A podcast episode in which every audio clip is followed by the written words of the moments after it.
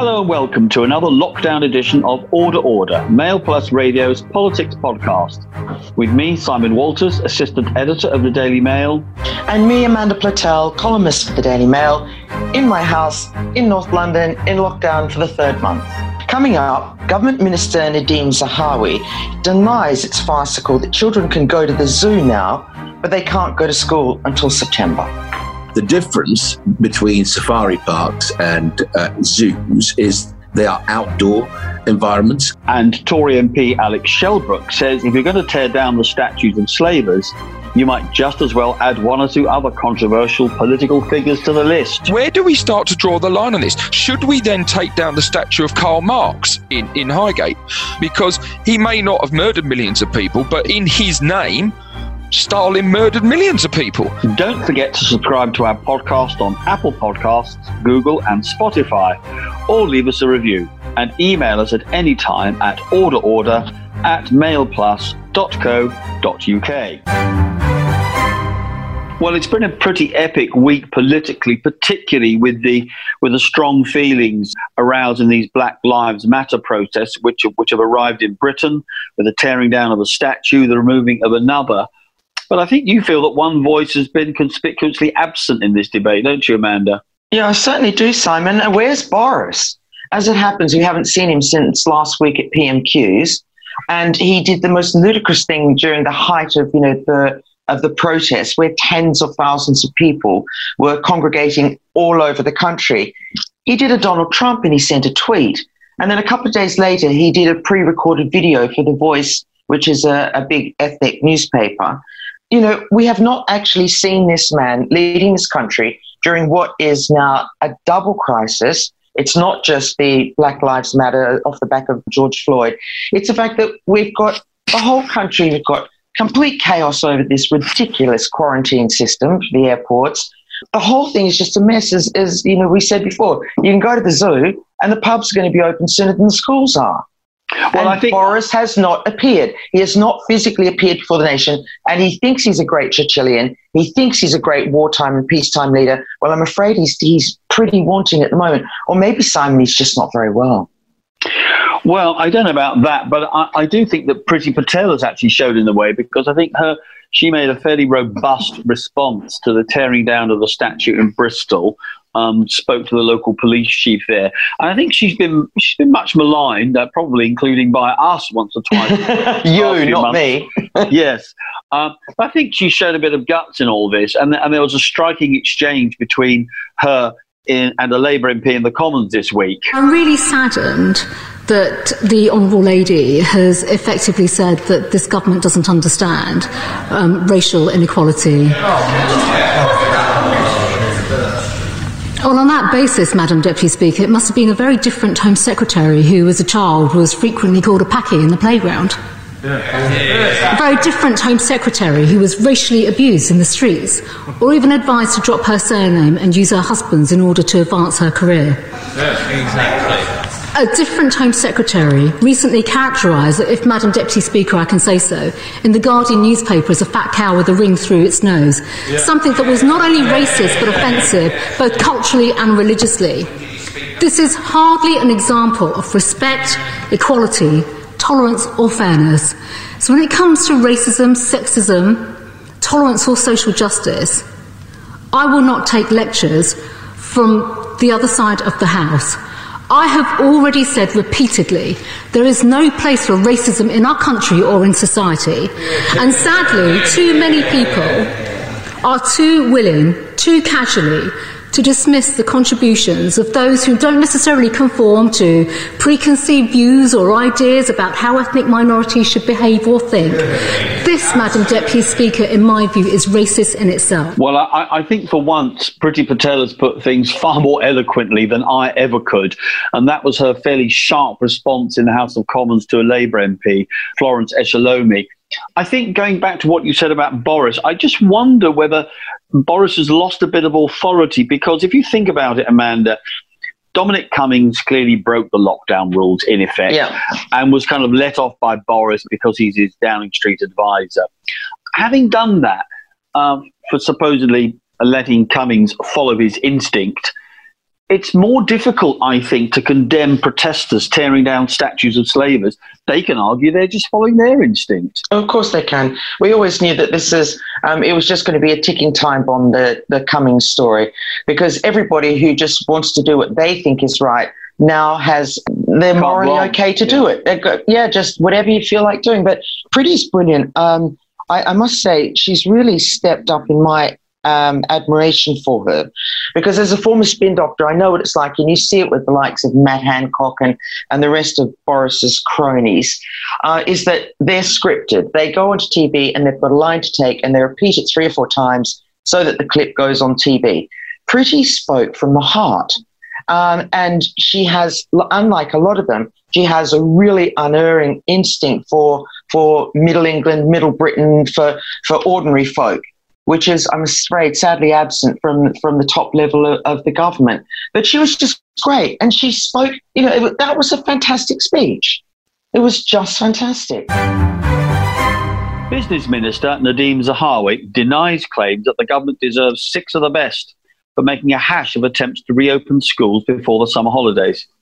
He says it's doing everything it can to stop children from underprivileged backgrounds falling further behind.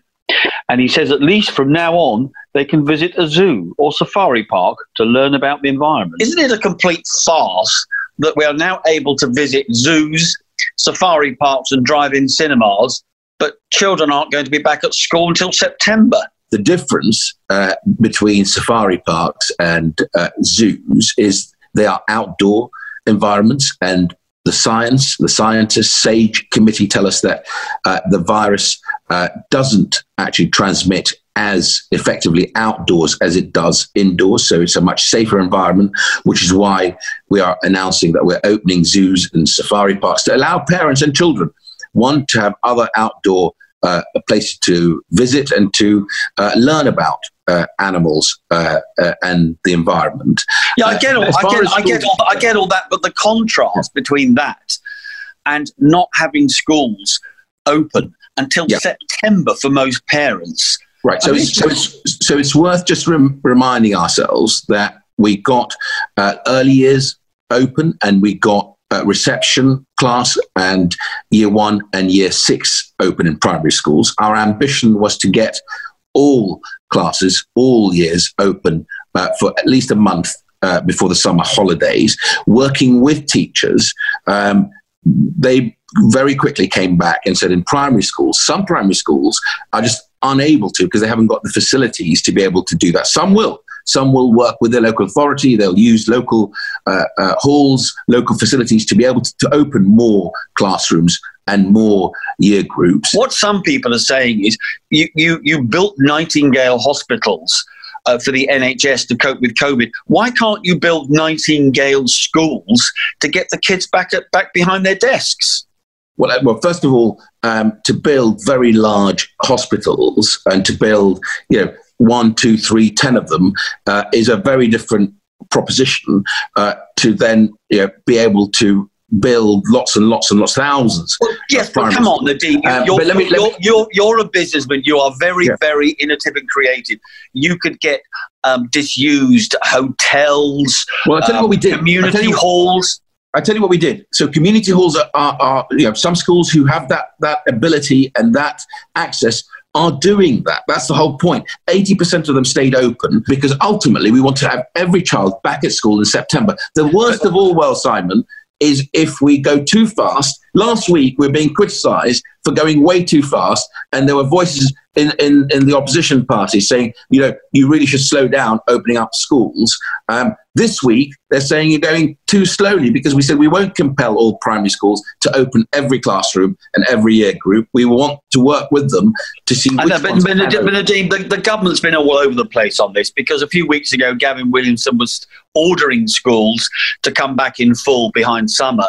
Now he's had to do a U turn. He's basically caved into the unions and, and, and, and given them what they want. No, I don't agree. I don't agree at all. What what what Gavin has done is basically focused on the most vulnerable. That hundred million pounds very much focused on getting um, education to those children who are most vulnerable. You know, young uh, white boys. Uh, boys and girls from ethnic uh, minorities, specific ethnic minorities, and of course the children in need, um, which is what schools remained open for.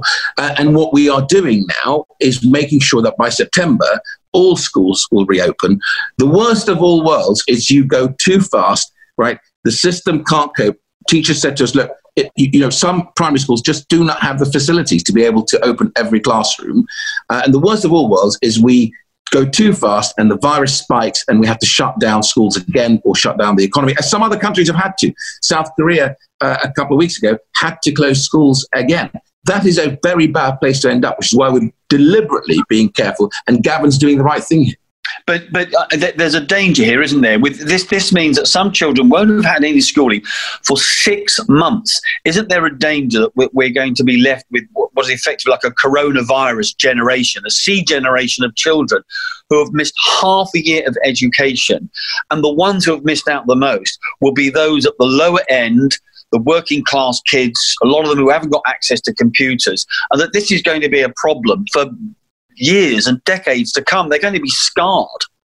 Well, first of all, that is why we kept 80% of schools open for uh, precisely those children and the children of key workers. Um, and invested 100 million for precisely that purpose to get those children who can't have a laptop because they can't afford it or an iPad or don't have internet connection at home we've connected them so we can deliver that online education to them. And you're absolutely right I was the children and families minister. So you know I, I saw uh, what happens to children in need in terms of educational outcomes. And if you don't get that education to them very early on and try and close the gap in the early years, the gap just gets bigger and bigger as they go through the education system and become adults. Yeah, I mean, I, I do a bit of volunteering at a local school, Amanda, and I was there on Monday this week, and there was only 20 children came back. Uh, it's a very small number, but I, I feel sorry for the schools because having having seen it with the social distancing of two meters, you just can't get the kids in the classroom, and the schools have only got a certain number of classrooms it's very, very difficult for, for, for to see a way around this unless they reduce the social distancing from two meters of to say one meter. That that yeah. would change things. But yep. but um, until they do that, I don't think you're going to get schools back in full till long after September. Well, you've got a huge problem. Is that just do the maths? You know, if you used to have 30 kids in a classroom and now you've got 15, it means you need to double the teachers. And the, the government is just, you know, um, that was a very heroic attempt to defend their position, but they've just completely messed this up from start to finish.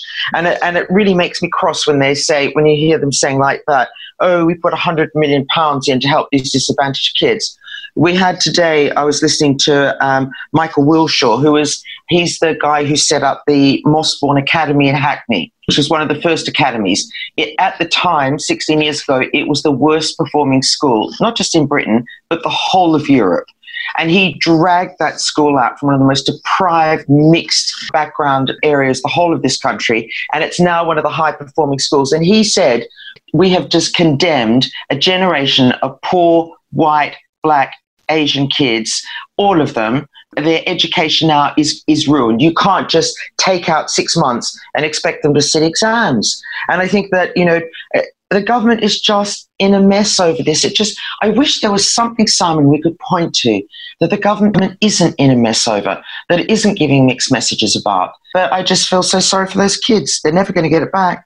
And as a father of six, you think Boris should have a close interest in this?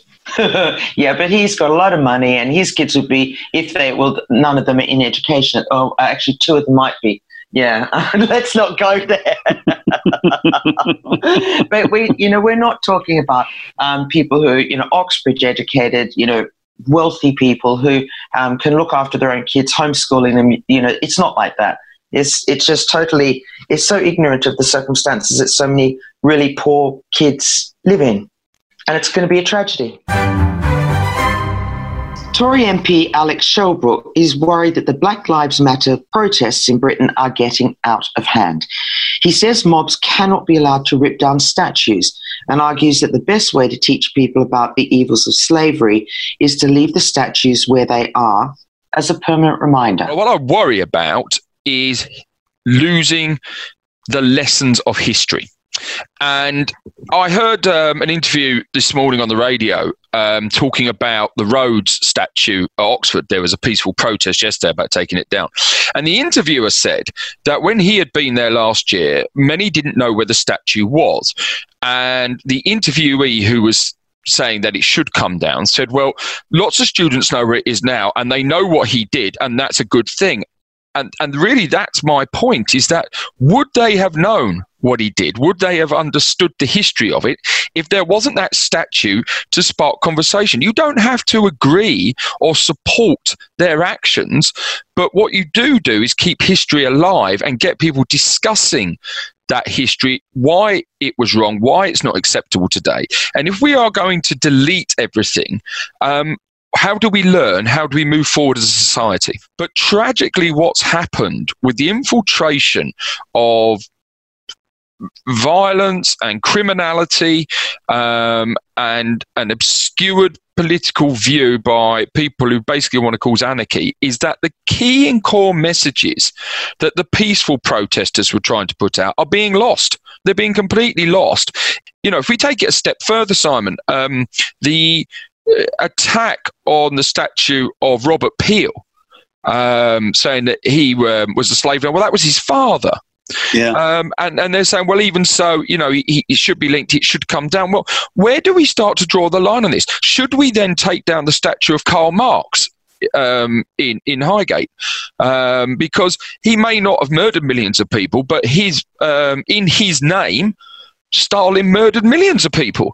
So, are we going to hide? Are we going to hide this history, or are we going to say you do not, absolutely do not have to support it or agree with it. In fact, you probably a society develops by arguing against it. But if you haven't got that trigger there to start the conversation, how does the conversation start? And Sadiq Khan, the mayor of London, in an interview with Kay Burley of Sky TV, uh, said he was going to have a review of street names, statues, and all manner of other things which commemorate slavers in London. We've got to recognise uh, that our public realm, statues, squares, street names, doesn't really reflect uh, the society we live in in 2020. And so, what the commission will do is look at diversity in the public realm in relation to the lack of black people who are on statues or streets named after, our LGBTQ plus community, women, uh, those who are disabled, and try and have a city that better reflects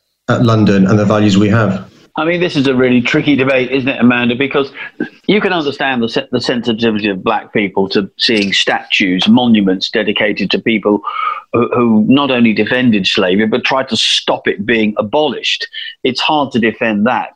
On the other hand, you can't possibly have mob rule and just crowds ripping down statues. It's got to be done in a democratic, calm, peaceful way, and in a way which doesn't just rip our entire history to pieces.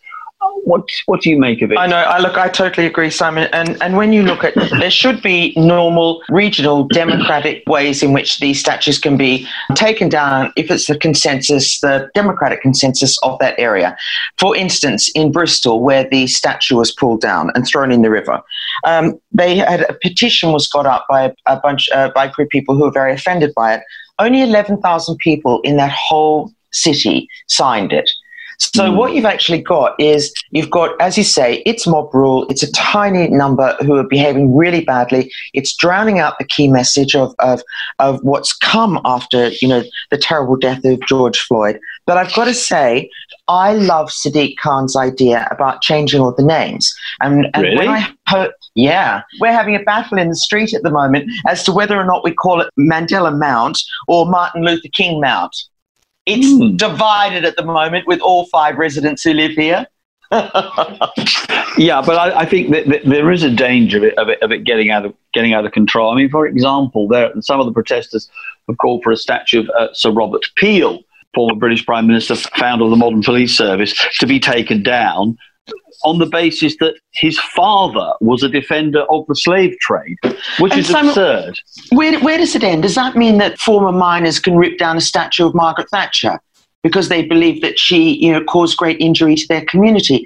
There has to be some common sense. I'm just hoping that people are very inflamed at the moment, and you've got a number of op- opportunistic people who are driving this reckless abuse of the police, abuse of the law. It's a minority, but we can't let them win. This is a democracy. Mm. Well, Amanda, you're just round the corner from Highgate Cemetery, so if anyone's going to tear down Karl Marx's statue, I imagine it might be you. I'm on my way there now, and I'm, I'm wearing my Bob Marley T-shirt, which is "Love Rastafari." So I think I'll go up there with this on, eh? Mm. No woman, no cry, but everyone will be crying if you start singing. I'm going to sing. I'm going to sing. Which brings us to my topical tune of the week, Simon, which oh, I know no. you're going to edit oh, out. Oh, no. Okay, and I'm going to sing it. My music teacher says I can just about get this right. Okay, it's quite brief. You say you want a revolution. Well, you know, we'd all love to change the world. But when you talk about, I get this bit wrong, but when you talk about destruction, don't you know that you can count me out? John Lennon. Yes, well, count count me out of those wanting to listen to that for a second time. now, Simon, do you have something to compete with that? Because um, I think our listeners will now realize that, that there is a fierce um, topical tune battle going on between me and Simon. And I think um, up to now, I'm in the lead. Yeah, Comments, I, I, please. So, what, well, what, what unknown dirge have you got for us today? Yeah, my topical tune is by um, Stevie Wonder and Paul McCartney, who clearly can't possibly compete with your singing. Um, and it is, of course, Ebony and Ivory. Oh, great um, choice. It's 38 years ago that that, that song was in no. the charts. And yeah, and it's, it's, it's, it's got a wonderful origin because eh, there's an expression which goes back about 100 or 200 years, and someone once said that on the piano, you have black notes and white notes, and you need to play them both to make a perfect harmony, which is the origin of the song written by Stevie Wonder and Paul McCartney. And it was banned in South Africa, can you believe, at the time? No. Yeah, Mandela was, st- was still in jail. And um, I think the lyrics say all we need to know about the current crisis we're in. We all know that people are the same wherever you go. There's good and bad in everyone. We learn to live when we learn to give each other what we need to survive together alive. Okay, can you just? Uh, I think we should cut that bit, and I think you should sing it. No. Simon, you've got a beautiful voice. It's almost as good as mine. no, we can't. We can't. You could we, you, sing you're, it. You're It'd be so much better if you sing it. I need my agent here. Oh, sing it, sing it. Make me happy. I'm having a miserable day. I've got I've got the lockdown blues. We all know that people are the same wherever you go. There is good and bad and everyone. That's great. Mine was better. We learn to give each other what we need to survive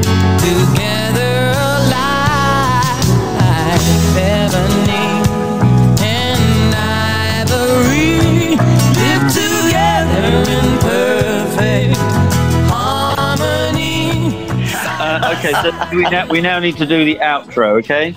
Okay. Hold on, I've got to find it. This is the bit where I say I'm Amanda Platell. Yeah.